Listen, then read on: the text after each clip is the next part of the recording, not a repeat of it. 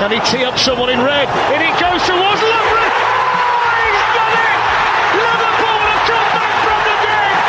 O Liverpool quer mais, lá vem o Firmino, trouxe pro pé direito, driblou todo mundo, bateu e fez um golaço! Gerrard! Oh, you beauty! What a head, son! What a head! Corner taken quickly, Origi! Yeah!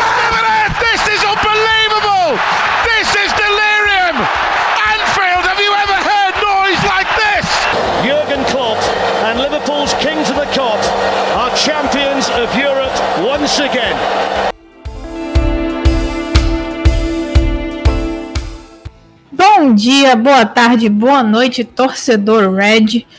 Estamos aqui para mais um episódio do Copcast, o seu podcast sobre o Liverpool. Eu sou a Carol Vaco e falo diretamente do Rio de Janeiro. E para mais um episódio semanal, eu estou aqui com o Luiz Felipe, nossa presença garantida semanal aqui nos nossos episódios. E aí, Luiz, tudo bom?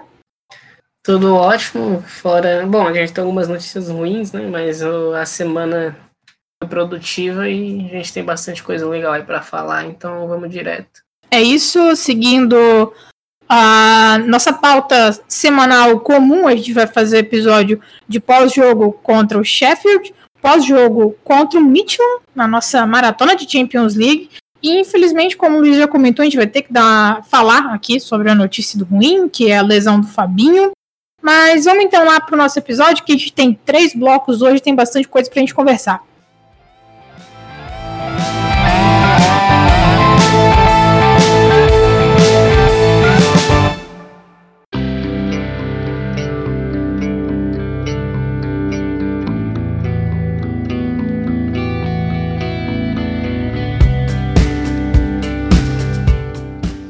Mais uma vez, como é de costume, seguindo a ordem cronológica dos jogos, a gente vai começar falando sobre o jogo contra o Sheffield, a virada do Liverpool contra o Sheffield, em que nós fomos a campo, enfim, novamente com o Alisson no nosso gol. É, não tivemos que ver mais o jogo do Adriano fazendo cagadas na nossa meta. Arnold, Fabinho na zaga titular, depois da lesão do Van Dijk, então foi o primeiro jogo, né, da, da Premier League, que a gente teve que começar com o Fabinho ali.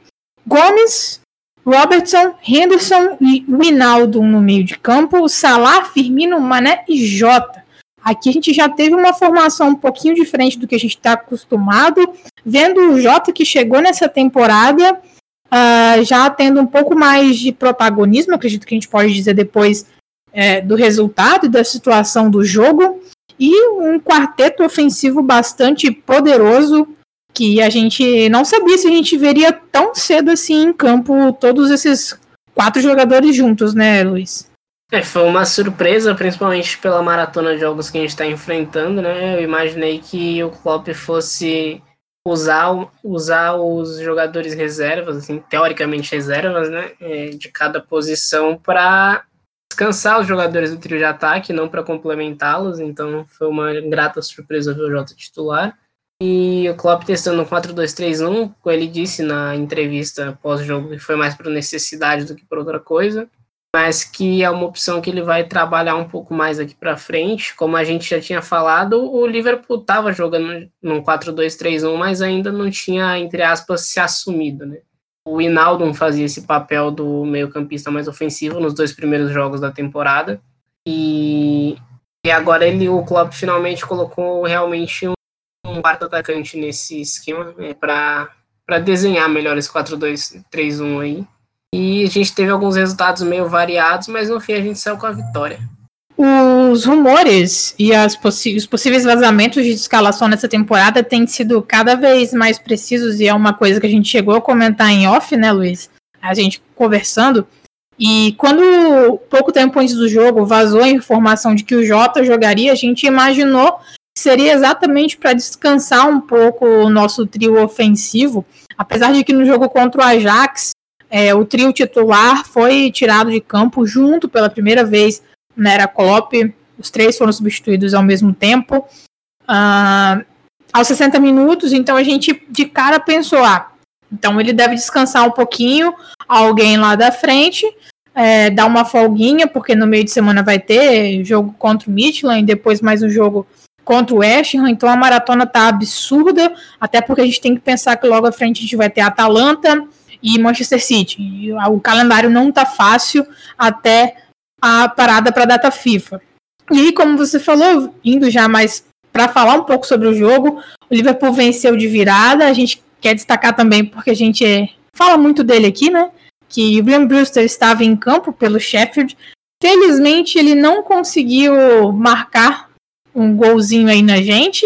Não teve lei do ex nesse jogo, mas a gente saiu atrás do placar. Uh, o árbitro deu uma falta fora da área, possivelmente cometida pelo Fabinho, que o VAR revisou e acabou dando um pênalti que o Sander Berge é, converteu. Inclusive, o Berge é ex-Genk, que foi bastante especulado no Liverpool na temporada passada, por conta dos jogos que a gente fez contra o time dele, o ex-time dele, no caso, né? E muito se falou que ele poderia vir, o agente dele foi a Anfield, enfim todo mundo estava falando, a gente comentou aqui, se eu não me engano, o Juan falou bastante sobre ele no episódio para falar sobre a Champions League. A gente saiu atrás do placar com esse pênalti revisado via VAR, e depois disso a gente conseguiu empatar com o Roberto Firmino, que pegou o rebote de uma bola que o Mané cabeceou. O Ramsdale fez a defesa na cabeçada do Mané, muito boa defesa, inclusive, mas aí ele não tinha o que fazer já na, na finalização do Firmino, que conseguiu fazer um gol, desencantou. Que tava, acho que ele estava precisando de fazer um gol, né? E a virada veio com o Jota, que é provavelmente o maior personagem é, desse, desses dois jogos que a gente vai falar aqui no episódio. Então o Jota foi o grande protagonista desses dois jogos, né? Assim, ele é um jogador né, que eu gosto muito, tanto que no episódio da contratação dele que a gente falou sobre ele, eu praticamente não deixei nem você nem a Gisele falar, coitadas. Mas não foi por querer, foi realmente muita empolgação em relação ao Diogo Jota. Eu gosto dele faz um bom tempo já. E a gente está vendo tudo que foi prometido, né? Ele é um jogador que pensa muito rápido, ele tem um gatilho de finalização muito rápido, ele trabalha muito bem com as duas pernas, ele carrega a bola muito bem pelo campo, principalmente em transição. A gente viu isso bastante nos dois jogos.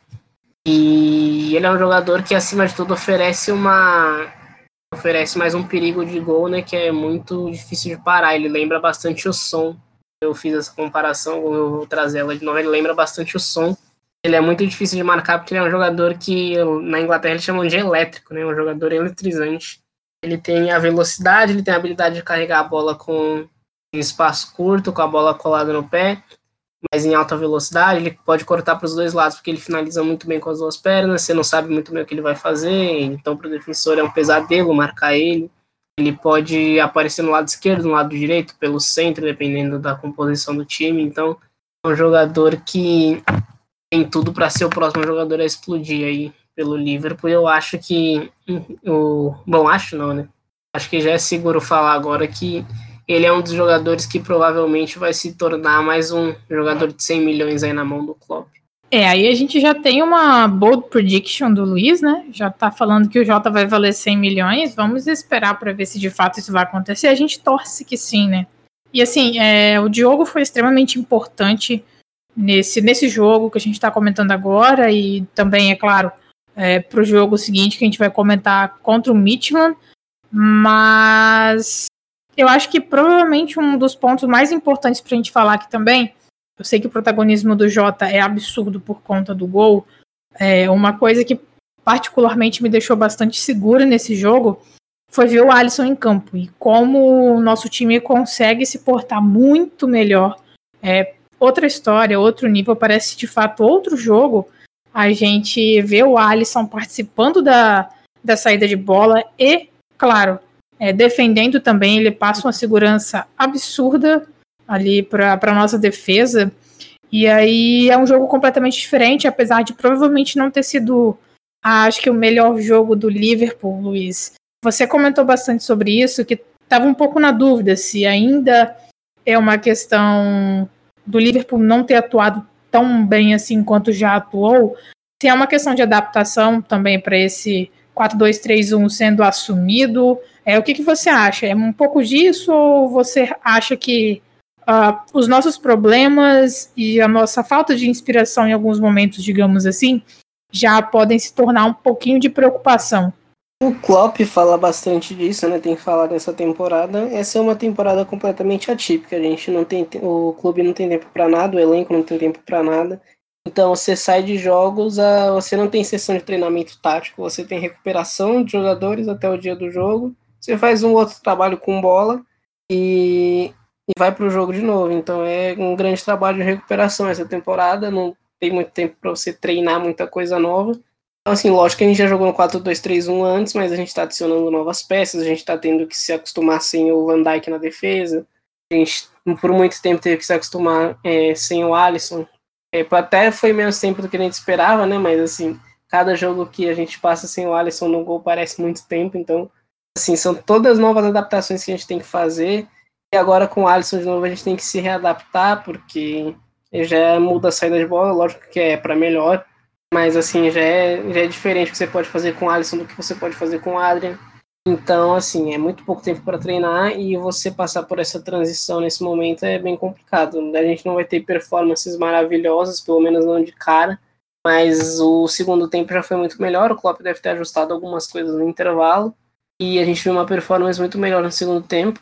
Mas algo que me chamou a atenção negativamente, que provavelmente vai ser um, algo a ficar de olho, é que os times agora têm uma, uma nova forma de manufaturar chances contra a gente, né? Porque quando você tinha o Van Dijk na zaga, você não podia simplesmente partir para o jogo direto, porque o Van Dijk vai ganhar basicamente todas as bolas ali. Você vai ter uma outra chance no jogo e já era.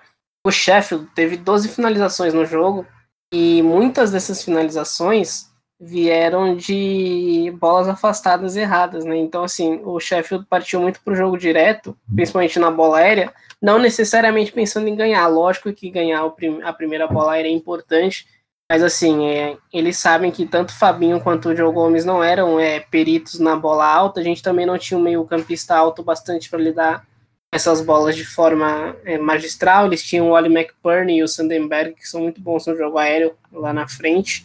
Então, assim, é, eles partiram muito para o jogo direto, sabendo que mesmo que se eles não ganhassem a primeira bola, o que gera uma chance bem grande, é, muito provavelmente o Liverpool não conseguiria, é, os jogadores da defesa não conseguiriam afastar essa bola de forma convincente.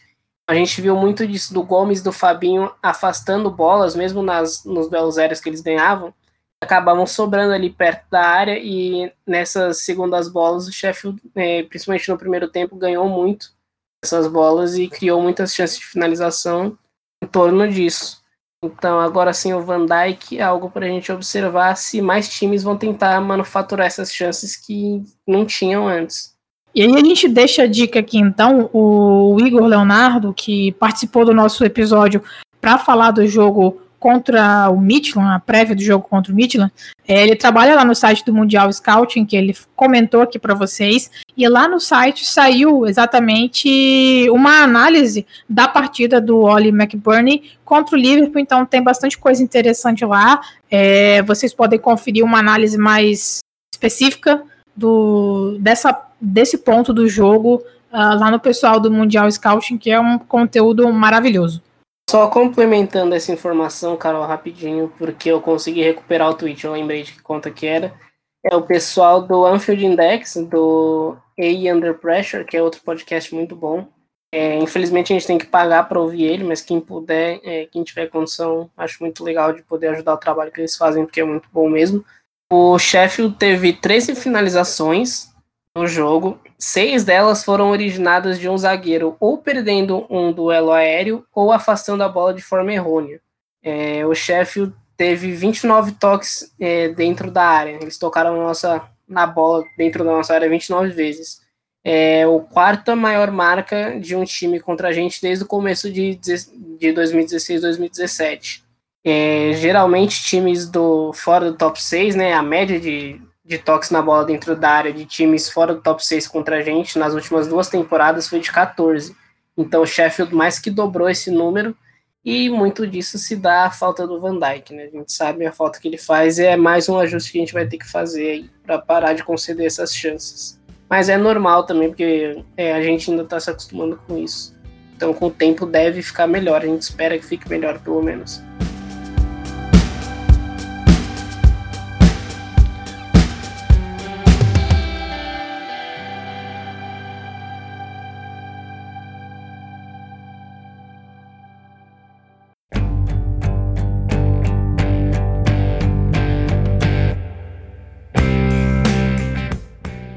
Aí nós vamos agora para o nosso segundo bloco. Esse segundo bloco a gente vai falar um pouquinho mais do nosso confronto contra o Midland pela Champions League, essa maratona de Champions League com três semanas seguidas tendo jogo. primeira semana foi contra o Ajax, a última semana agora foi contra o Midland e na próxima semana a gente vai ter o jogo contra a Atalanta. E a gente já deixa aqui uma dica para vocês que nesse fim de semana vai sair também mais um episódio do nosso quadro Noites Europeias em Foco, onde a gente faz prévias dos confrontos de Champions League.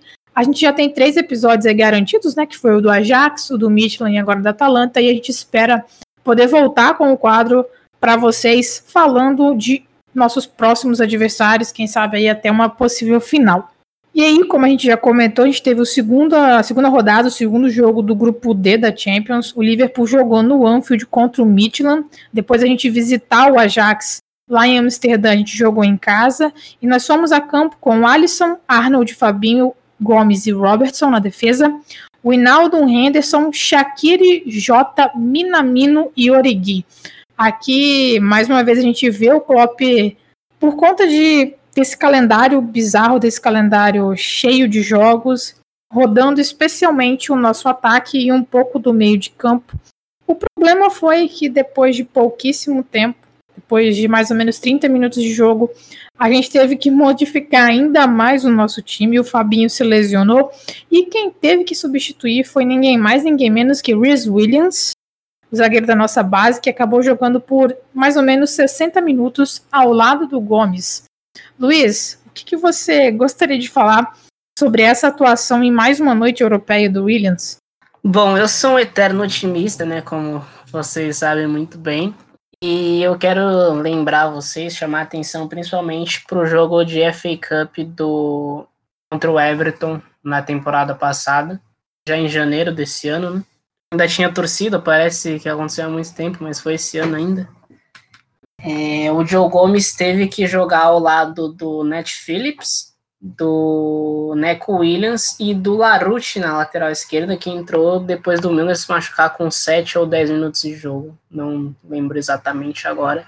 Mas eu quero chamar a atenção para esse jogo, porque assim, a gente fala muito sobre como é, agora, na ausência do Van Dijk, alguns jogadores têm que chamar muita responsabilidade.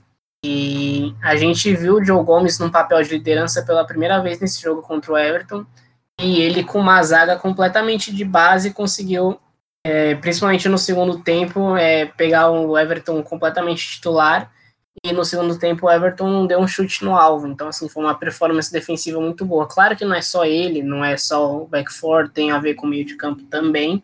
Mas eu acho que o jogar do lado do, do Joe Gomes ajudou bastante o Rhys Williams e o essa circunstância de ter que guiar o Rhys Williams pode ajudar bastante o Joe Gomes mais para frente, porque é algo que ele brilhou fazendo na FA Cup quando precisou. E desde que o Van Dijk se lesionou, o Joe Gomes tem sido provavelmente nosso melhor jogador. Né? É, ótimas partidas até aqui. Falando sobre o Rhys Williams, é, foda. O cara saiu da sexta divisão da, na temporada passada e, e, fez dois jogos de Champions League nessa temporada. Um, ele joga 60 minutos e mantém um clean sheet. O pessoal vai falar, ah, é contra o Midland, não sei o quê, mas assim, esse garoto tá acostumado a jogar sexta divisão. O que ele conhece de futebol profissional, por enquanto, são adversários de sexta divisão. É, a exceção disso foi o jogo contra o Lincoln, que era da terceira.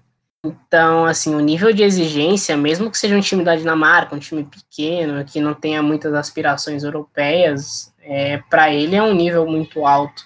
E ele respondeu muito bem. Ele pode, ele pode até ajudar a gente no quesito de jogo aéreo, né? A gente sabe que ele é bom no jogo aéreo, ele também é muito bom com a bola nos pés. Isso aí ele já mostrava desde a base. Mas agora sim, a gente não tem o Fabinho e muito provavelmente ele vai jogar na frente do Net Phillips, porque o Net Phillips é ruim, não tem outra palavra para descrever. O Net Phillips é ruim.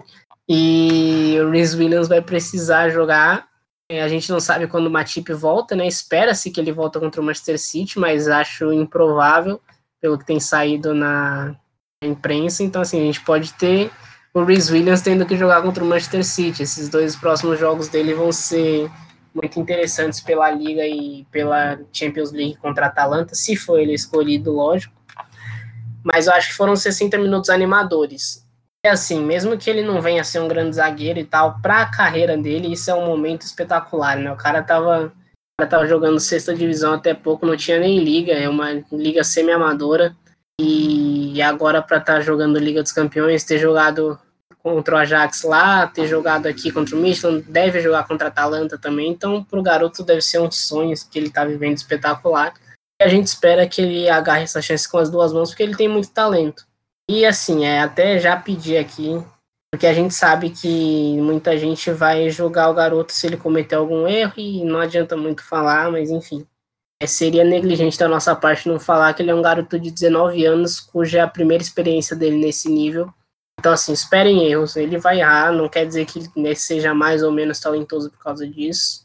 E só o tempo vai dizer se ele tá a par do nível de exigência que a gente precisa. Mas os primeiros sinais são animadores sem querer empolgar, mas já empolgando, só trazendo um pouquinho dos números dele contra o Midland, não foram números absurdos, bizarros, maravilhosos, mas foram bons números.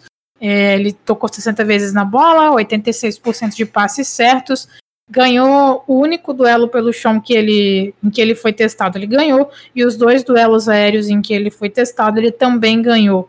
Acertou duas de sete bolas longas. Não são números maravilhosos, bizarros, de um garoto super prodígio, mas foi uma boa atuação e, querendo ou não, era um time que ia tentar explorar o jogo direto, ia tentar explorar e testar a nossa zaga, afinal de contas, quando você tem uma perda do tamanho do Van Dijk, obviamente os caras vão tentar te testar da forma mais difícil possível, da forma que teoricamente você não defende bem. Então, como você falou, ele deve jogar nos, aí nos próximos jogos. Ele vai ter provavelmente um, um bom teste também contra o Ashton, porque a gente lembra que lá tem o Michael Antônio, que foi um cara que deu bastante problema aí pro, pro Manchester City recentemente. E quando a gente vê a possibilidade do Antônio, que é um cara muito forte fisicamente, é, tá batendo ali de frente com o Gomes e com o Williams, a gente imagina que ele vai acabar tendo como alvo mais vezes o Reese, que é um jogador mais jovem e mais inexperiente do que o Gomes, né? E aí no primeiro tempo a gente acabou tendo bastante dificuldade para jogar, né, Luiz? Mas eu preciso fazer o elogio aqui, porque se você me permite é, tomar o seu lugar como fã do Hinaldo um pouquinho, o jogo, a partir do momento que o Dini entrou, foi outro, foi completamente diferente. O Liverpool parecia muito mais calmo e mais consciente do que estava fazendo em campo. Depois de um primeiro tempo bem modorrento, o Hinaldo entrou e mudou completamente a situação do jogo, né? Você falou muito bem, o jogo é completamente diferente uma vez que o Hinaldo entra em campo. Eu tenho uma teoria para isso, eu preciso assistir mais vídeos para confirmar essa teoria, pra, ou para pelo menos ter mais confiança nela, mas eu posso falar que é algo que é uma impressão ainda. É, por enquanto é uma impressão, mas assim, isso fica exacerbado principalmente jogando no 4-2-3-1. Quando você tem três meio campistas não é tanto um problema. É, mas chega a ser um problema, mas não tanto. E Henderson e Milner são jogadores que naturalmente, pelo, pela natureza do jogo deles, são jogadores que são atraídos para os lados. Então a gente tem o Henderson que naturalmente vai cair mais pela direita, a gente tem o Milner que naturalmente vai cair mais pela esquerda. Quando se tem outro meio-campista, isso pode até ser contornado, só que quando eles estão jogando numa dupla de volantes fica um pouco complicado, porque o Milner cai mais para a esquerda naturalmente, o Henderson cai mais para a direita naturalmente, e o centro do campo fica vazio. É, não tendo o Van Dijk ainda para ajudar nessas, nesse jogo mais construído pelo meio, é, fica ainda mais complicado. Então, o Liverpool não só fica muito aberto defensivamente, como acaba prejudicando um pouco a criação. A gente vê o Henderson e o Trent colidindo bastante, porque eles gostam de jogar mais ou menos na mesma área. E quando o Henderson joga como camisa 6, ou quando ele tem outro meio-campista simplesmente para jogar ali pra, na área central, isso é menos um problema, porque o Trent consegue subir mais, e daí eles não se pisam tanto em campo. Mas jogar com dois mil campistas, assim, é, com Henderson e Milner juntos, acho um pouquinho complicado. Quando o Winaldo entrou, a gente melhorou muito nisso, porque o Winaldo é um jogador naturalmente centralizado. Então, quando o Henderson ia mais para a direita, o Winaldo fechava bem aquele espaço e já dava muito mais fluência de jogo para a gente né, e, e, tornava a gente muito mais sólido defensivamente também. O Winaldo é esse tipo de jogador, né? Ele é um jogador que resolve problemas. Ele vê problemas dentro de campo antes mesmo deles acontecerem e normalmente ele é o jogador que vai resolver esses problemas antes deles se tornarem um problema. No mais, é, o jogo muda quando ele entra, é, a, nosso ataque começa a fluir mais também, porque o nosso jogo simplesmente começa a fluir mais.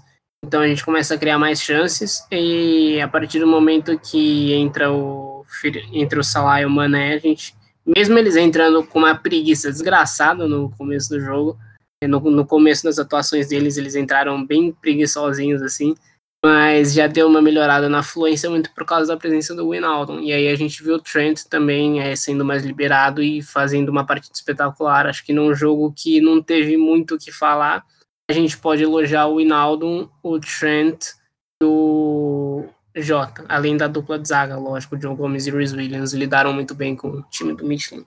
É, ali no primeiro tempo, o Midland chegou a ter uma chance, chance muito clara em que o Alisson conseguiu nos salvar ali. Era essa, era isso que a gente sentia tanta saudade de ter o Alisson em campo, porque ele ajuda em absolutamente tudo e quando ele precisa de fazer uma defesa daquele nível para deixar o time calmo e manter o time no jogo numa boa, sem desespero, sem sair atrás e ter que correr deslocadamente atrás é, do placar, é, é, outra, é outra história. O Alisson ali é sensacional.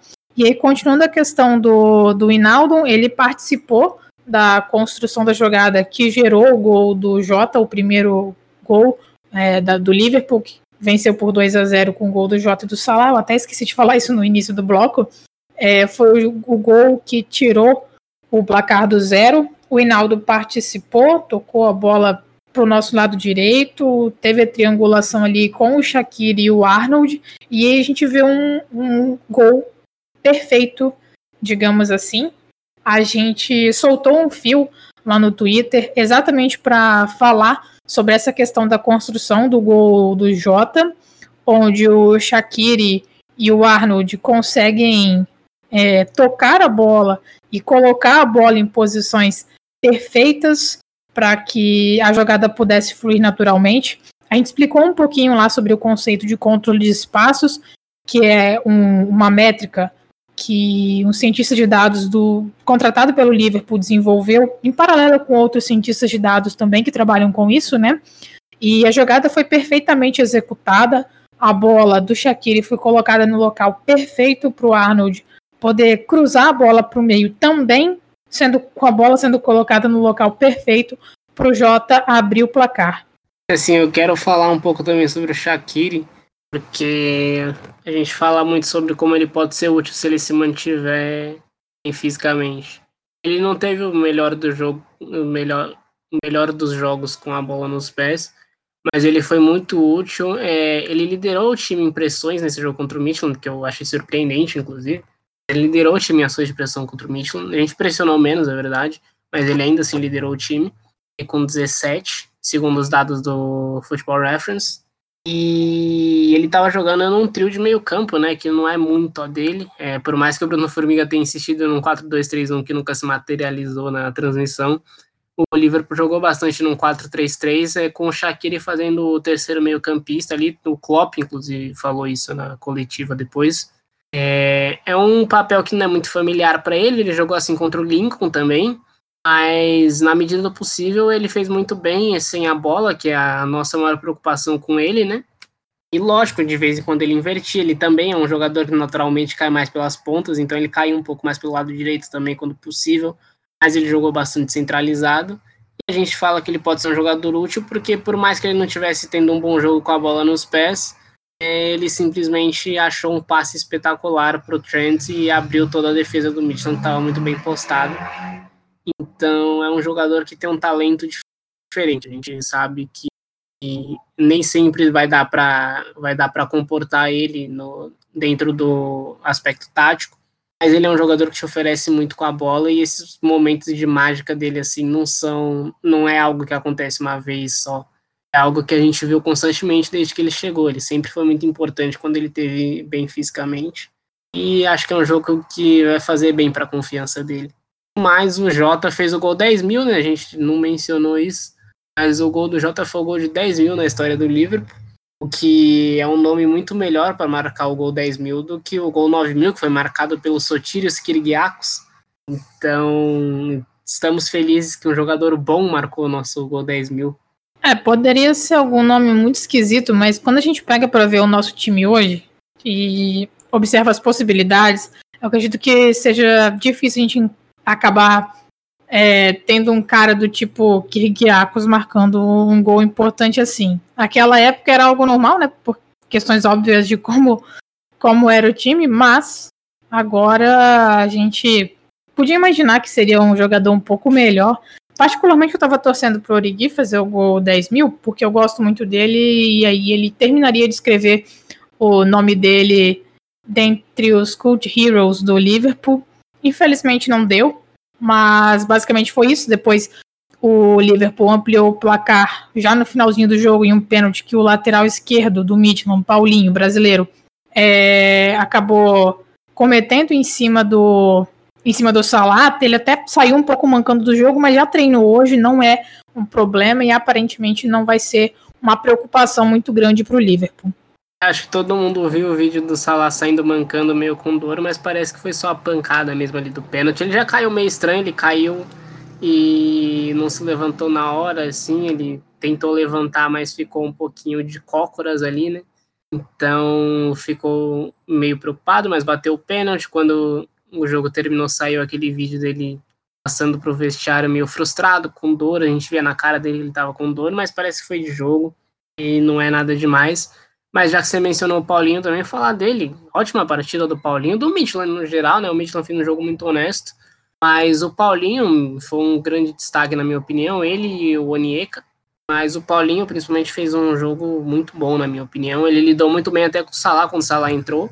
E, lógico, é muito difícil parar o Salah quando ele está em velocidade nas suas costas. Mas é, acredito que o Paulinho, no geral, fez uma partida muito boa e pode ser um jogador a ficar de olho assim, não para o nosso nível, não para nível de livro, mas um jogador para seguir a progressão aí pela Europa, se ele para numa La Liga, no meio da no meio de tabela, assim, acho que é um jogador interessante, até para times brasileiros, caso o Midland acabe, caso acabe não dando certo, não se adaptando bem à Dinamarca, ao futebol europeu, assim. Acho que times brasileiros ficaram animados com essa performance do Paulinho também. Sim, ele é um jogador relativamente jovem, ele só tem 25 anos, então, quem sabe a gente pode ver talvez ele pintando em algum outro time com um pouco mais de expressão. É, foi um jogo bem honesto do Midland, na minha opinião também. Eu achei que foi um jogo bom para eles, especialmente ali no primeiro tempo, onde o Liverpool não conseguiu ser nem um pouco efetivo, mas felizmente a gente conseguiu rodar o elenco ali. Teve o problema do Fabinho, a substituição por necessidade, mas a gente conseguiu rodar especialmente o ataque, dar um descanso para o nosso trio, porque eles vão precisar fazer muito gol de agora para frente, porque pode ser que a gente tenha alguns problemas defensivos por conta da ausência do Van Dijk. A gente deve falar mais disso no episódio da, da Atalanta, mas é, a gente praticamente encaminhou bem o grupo, né? Não que esteja classificado, lógico que não, até porque a Atalanta é mais que possível de vencer os dois jogos. Não duvidaria nem um pouco disso. E daí embolaria o grupo todo de novo. Mas acho que a gente não pode pedir muito. A gente, a gente encaminhou muito bem o grupo. Agora é conseguir vencer pelo menos um dos dois jogos contra a Atalanta e vencer o Midland de novo. Já nos colocaria muito bem em termos de classificação. Muita gente estava falando que queria que o Ajax vencesse, tirar pontos da Atalanta, mas acho que a melhor coisa que podia ter acontecido para a gente era o Ajax perder mais pontos, porque daí, para mim, passar em primeiro e segundo não faz tanta diferença. Então, a, em, quanto mais a Atalanta pontuar e quanto mais pontos o Ajax deixar para trás, fica maior essa distância entre primeiro e terceiro. Eu acho que é o mais interessante para gente. E é isso, a gente não está jogando bonito, mas acho muito difícil pedir que a gente jogue bonito nesse momento, porque qualquer pessoa que peça que a gente jogue bonito não está acompanhando nem um pouco o que está acontecendo com a gente. Muitos desfalques, muitos desfalques mesmo, muito difícil ter uma coesão assim. Então, você poder descansar o trio de ataque inteiro é, e sair com uma vitória no jogo Champions League que te deixa 100%. A gente pensar aqui, é, eu, não, eu não quero fazer a matemática, acho que fazendo a matemática dá 90 minutos certinho. É, pelo menos para a parte do trio, né? Para o Firmino, não, que o Firmino entrou no fim. Mas se a gente parar para pensar, a gente tem seis pontos de seis possíveis, tendo jogado contra o Ajax na Holanda, e o trio de ataque jogou uma minutagem de menos de 90 minutos, né? Então, eu acho que não dá para pedir muito mais que isso. A gente conseguiu rodar o trio de ataque muito bem. Eles saíram aos 60 minutos no primeiro jogo e entraram aos 60 minutos no, no segundo jogo. O Firmino mesmo só entrou aos 80, então ele ainda menos que isso. Acho que tudo que a gente podia esperar desse começo de Champions League a gente conseguiu. Agora é tentar pelo menos uma vitória contra a Atalanta e encaminhar o grupo. É isso, são duas vitórias em dois jogos, seis pontos conquistados de seis disputados. Então a gente já fica feliz com esse 100% de aproveitamento. Bora pro terceiro bloco, que aí é um papo mais chato.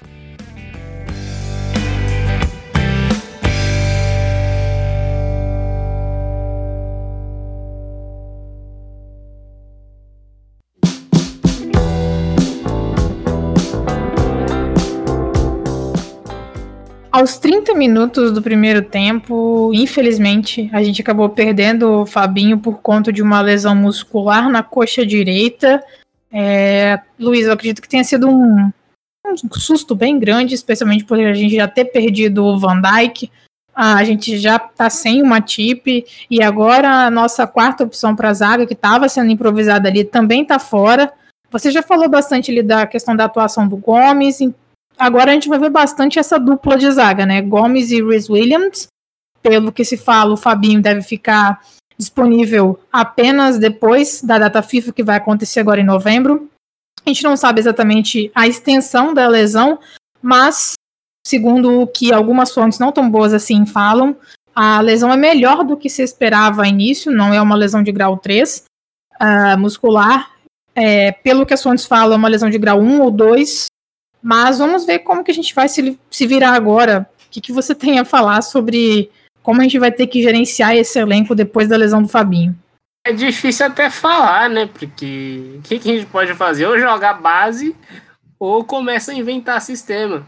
Do Liverpool, a última crise de zagueiros que a gente teve, o Klopp fez um 3-5-2 contra o Brighton com o Khan e o Inaldo na zaga. Então, assim, só que agora sem o Fabinho lesionado, a gente também não tem meio campistas o bastante para isso. Bom, pode até ter, mas é, teria que jogar Jones, Milner por mais tempo. Por mais que a gente confie. Por exemplo, imagina a gente ir pro enfrentar o Manchester City com o Hinaldo, Henderson e Gomes na zaga e o Milner à frente na defesa. Então, são coisas que a gente não sabe se é melhor usar a base ou usar os defens os meio-campistas de defensores. A gente já viu o Hinaldo e o Henderson jogando na zaga antes, então não seria necessariamente uma novidade, mas não é algo que a gente quer retornar, é algo que a gente quer ver constantemente. Então, acredito que o Rhys Williams vai conseguir essa vaga aí, pelo menos primeiramente.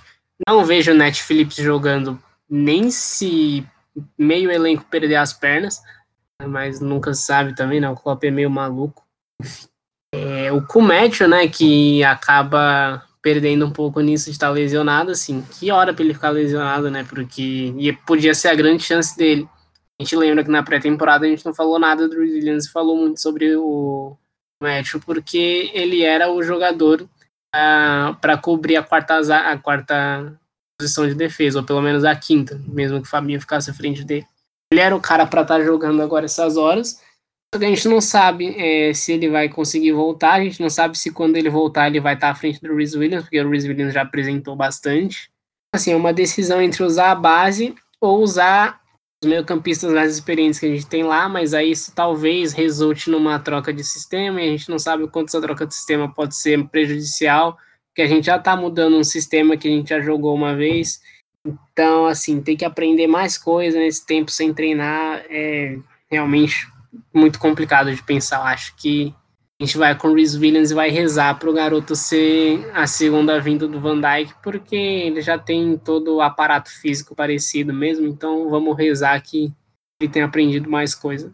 É, vale destacar que você citou o Billy Cometio, ele, de acordo com as fontes, voltou já a treinar com o time. Ele estava lesionado há um tempo atrás, mas aparentemente ele já está voltando a treinar com o time principal. E um outro ponto também que eu gostaria que você comentasse um pouquinho é porque hoje, no dia da nossa gravação, o James Pierce soltou uma informação de que o tempo de jogo e a utilização dos nossos jogadores em campo ela tem sido administrada com auxílio e com uma voz muito ativa do departamento médico e dos nossos cientistas do esporte do time. Então, é provavelmente daí que a gente vê toda essa rotação uh, que a gente viu do, do, do, ataque e como você citou já, né? Em dois jogos de Champions League, o nosso trio titular uh, participou de mais ou menos 90 minutos, pouco menos de 90 minutos para algum caso do Firmino, né?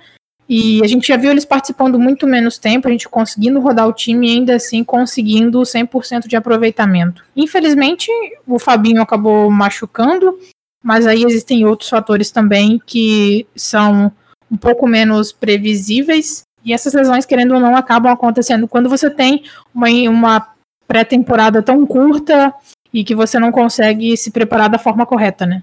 É, a rotação é mais do que necessária nesse tempo caótico, ainda mais com as lesões que a gente está tendo. Mesmo se não tivesse, ia ter que rodar bastante time. Você falou do trio de ataque, mas o Henderson também saiu no intervalo contra o Midland. O Klopp falou que era uma substituição planejada. Nos 45 minutos o Henderson sairia independente do que estivesse acontecendo no jogo. É... Acho até que a entrada do Winalton deu mais proteção para o Rhys Williams, o que foi muito importante no jogo. É, tanto a gente viu uma performance muito boa dele no segundo tempo, porque o Winaldo é um jogador que opera mais ali perto daquele espaço, então naturalmente ele ia ajudar mais o Rhys Williams do que o Henderson. Só que para mim isso foi mais uma coincidência do que outra coisa, a substituição já estava planejada, independente de como o jogo estivesse rolando. Tanto que o Klopp falou na coletiva sobre isso depois. Acho que a gente pode ver isso de novo contra o West Ham. Não sei até que ponto é, o Klopp insistiria nisso se, se o jogo não estiver indo do jeito que a gente quer. O, saiu a notícia agora, há pouco, é, que o Antônio vai perder esse jogo contra a gente, deve perder mais ou menos um mês fora. O Antônio estava na forma da vida dele. Assim, a gente fica muito triste pelo jogador, a gente sempre quer que os jogadores estejam bem fisicamente. Mas as lesões acontecem muito por causa disso. E querendo ou não, é por pior que seja a lesão do Antônio para ele, acaba beneficiando a gente de forma indireta, porque o Antônio para cima do Luiz Williams certamente seria um algo que a gente não queria ver, mas assim, eu preferia ver o, Antônio para cima do Luiz Williams do que ver o Antônio machucado. Assim, a gente nunca deseja nada de mal para o profissional, principalmente porque são jogadores que, por mais que não pareça, tão sacrificando bastante coisa para a gente ter algum tipo de entretenimento num momento do mundo que está muito difícil. Assim, no mundo ideal, a gente ia ter lesões normais, assim, mas as lesões cresceram bastante por causa dessa falta de pré-temporada, maratona de jogos tudo mais. Todos os times estão sofrendo com isso, é importante dizer que não é só a gente. Então, todos os times estão sofrendo com isso, todos os times vão ter que lidar com essa coisa. E no mais, assim, é muito importante que a gente tenha nosso. Felizmente, a gente trabalha muito com dados assim no clube, né? Então a gente pode tomar decisões assim menos baseadas em paixão e mais baseadas em ciência. Aí, no mais é isso. Acho que tem que ver o quão, quão apaixonado o Klopp tá por esse esse método se quando as coisas apertarem ele vai continuar, eu espero que continue, porque querendo ou não, a gente tem que pensar na saúde dos jogadores primeiro, e eu acho que o Klopp vai pensar na saúde dos jogadores primeiro. Então, a gente tem que esperar bastante rotação nesse tempo aí, e acho não tem muito para onde reclamar ou questionar. A gente tem que rodar o elenco. Se não, se a gente acabar perdendo pontos por isso, acontece. Todos os times vão passar por isso, não só a gente.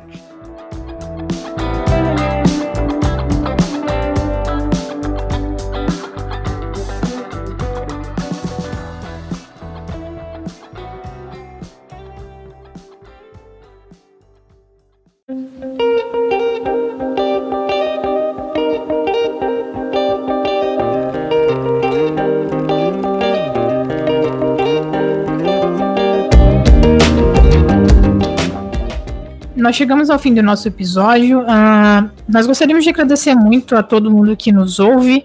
No último episódio semanal, a gente fez um agradecimento especial para os nossos ouvintes. Nós chegamos à marca de 10 mil reproduções no nosso podcast.